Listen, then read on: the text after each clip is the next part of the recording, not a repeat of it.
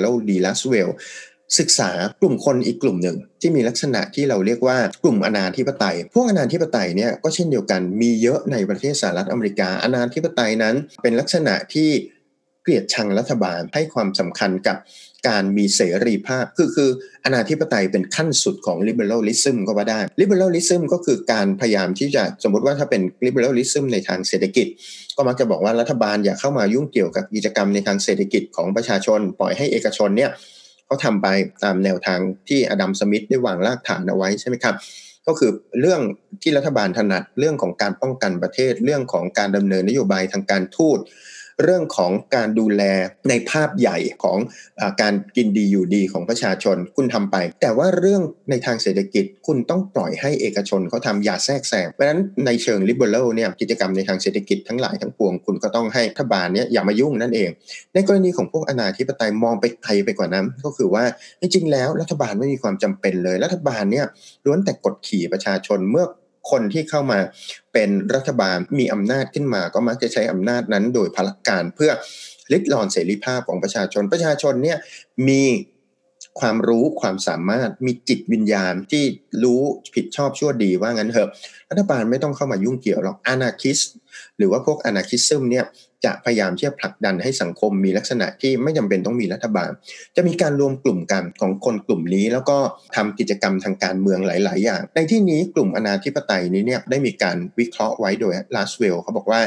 คนกลุ่มนี้เนี่ยส่วนใหญ่จะเป็นคนที่ขาดความอบอุ่นอบอุ่นในครอบครัว รวมไปถึงมีปมปมโอดิปัสนั่นแหละที่ไม่สามารถที่จะแก้ไขได้ ก็คือปมของความเกลียดชังพ่อ อาจจะเป็นลักษณะที่ในครอบครัวตัวเองนั้น พ่ออใช้ความรุนแรงตีแม่ หรือว่าเป็นพ่อที่ชอบกินเหล้าเมายาอะไรต่างๆ เหล่านี้ แล้วก็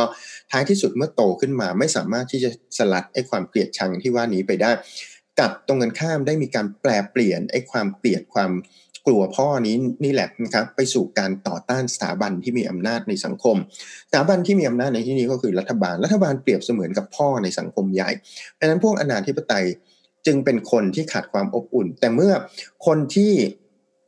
ขาดความอบอุ่นเหล่านี้เข้ามารวมกลุ่มกันใช่ไหมครับคล้ายๆ กับว่าเป็นคนคนเหมือนเหมือนกันนั่นแหละ ที่ถูกทอดทิ้งมามารับความอบอุ่นจากกลุ่มคนประเภทเดียวกัน ก็จะเกิดความผูกพันกัน แล้วก็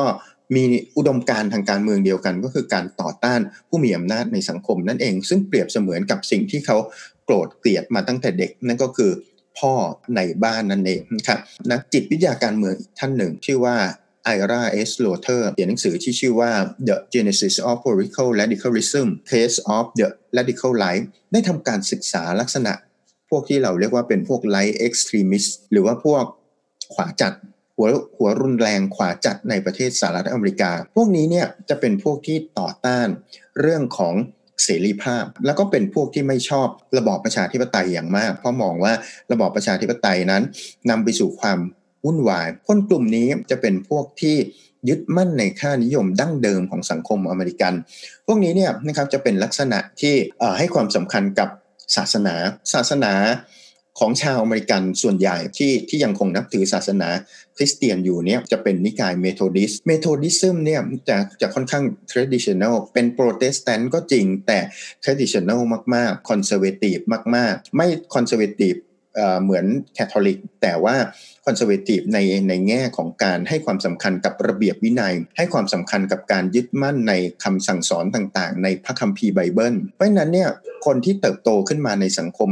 อเมริกันแบบนี้ส่วนใหญ่จะเป็นคนที่ค่อนข้างอยู่ในชนบทค่อนข้างมากในรัฐที่เป็น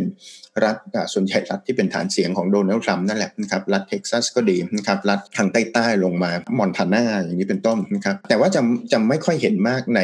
รัฐ ที่เป็น liberal มาก ๆ อย่างเช่นในฟลอริดาหรือว่าในแคลิฟอร์เนียจะ ค่อนข้างแตกต่างออกไปนะครับหรือว่าในนิวยอร์กซิตี้อย่างนี้เป็นต้นจะมีคนแบบนี้อยู่แต่ก็น้อยมาก แต่ว่าจะไปอยู่มากในสังคมที่เป็นชนบทเลี้ยงสัตว์เป็นไล่ปศุสัตว์อะไรต่อมีอะไรต่างๆ เหล่านี้เนี่ยเพราะว่าจะว่าไปก็คือในในสังคมแบบนี้เนี่ย distraction อื่นๆ มันน้อย เพราะฉะนั้นชีวิตความเป็นอยู่ของเขาเขาอยู่กับไร่กับนาเนี่ยนะครับเขาอยู่กับการทำฟาร์มอะไรต่อมีอะไรโบสถ์คือยังคงเป็นสิ่งสำคัญ โบสถ์ของเขายังเป็นศูนย์รวมจิตใจของคนในชุมชน แล้วจะมีลักษณะที่เราเรียกว่า close mind mindedness นะครับไม่ยอมรับความแตกต่าง โดยเฉพาะอย่างยิ่งความแตกต่างที่ก็เรียกว่าเป็นความแตกต่าง อย่างเช่นความแตกต่างสนิยมทางเพศอย่างนี้เป็นต้น conservative มาก ๆ แล้วก็ extra punitiveness อันนี้หมายความว่าโทษทุกสิ่งทุกอย่างยกเว้นตัวเอง โทษทุกสิ่งทุกอย่างว่าไอ้ความเลวร้ายที่เกิดขึ้นในสังคมอเมริกันที่เป็นอยู่ทุกวันนี้เนี่ยเป็นผลมาจากพวกคอมมิวนิสต์โดยเฉพาะอย่างยิ่งในช่วงที่เกิดสงครามเย็น แล้วก็มีความแปลกแยกทางการเมือง แปลกแยกทางการเมืองก็คืออย่างเป็นเจ้าของประเทศเป็นคล้ายๆเป็น native ผิวขาว คนผิวขาวด้วยซ้ำไปที่ก่อร่างสร้างประเทศนี้มา แต่ทำไมคนอื่นที่เป็นพวกฮิสแปนิกก็ดี เป็นพวกแอฟริกันก็ดี หรือว่าเป็นพวกเอเชียก็ดีกลับได้สิทธิประโยชน์มากกว่าอย่างนี้เป็นต้นทำไมรัฐบาลไปให้สิทธิประโยชน์กับคนเหล่านี้มากกว่า ก็เกิดความเขาเรียกว่าความแปลกแยกในทางการเมือง แล้วก็จะค่อนข้างมองโลกในแง่ร้ายนั่นเอง จะโทษทุกสิ่งทุกอย่างอย่างที่บอกไปแล้วนั่นเอง ที่น่าสนใจคืออะไรรู้ไหมครับ คนกลุ่มนี้นี่แหละมีเยอะ สิ่งที่มันสะท้อนออกมาก็คือการเลือกตั้งประธานาธิบดี ตั้งแต่โดนัลด์ทรัมป์มาแล้ว เห็นไหมทรัมป์ชนะเลือกตั้งได้ก็เพราะคนกลุ่มนี้นี่แหละ กลุ่มคนที่ไปยึด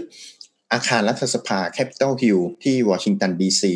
เราก็จะเห็นว่าคนอีกเป็นจำนวนมากก็ยังเลือกโดนัลด์ทรัมป์นะ อย่าลืมนะครับโดนัลด์ทรัมป์ถึงไม่ยอมไงใช่ไหมครับ บอกว่าเขาถูกปล้นผลการเลือกตั้งไปนั่นเองนะครับ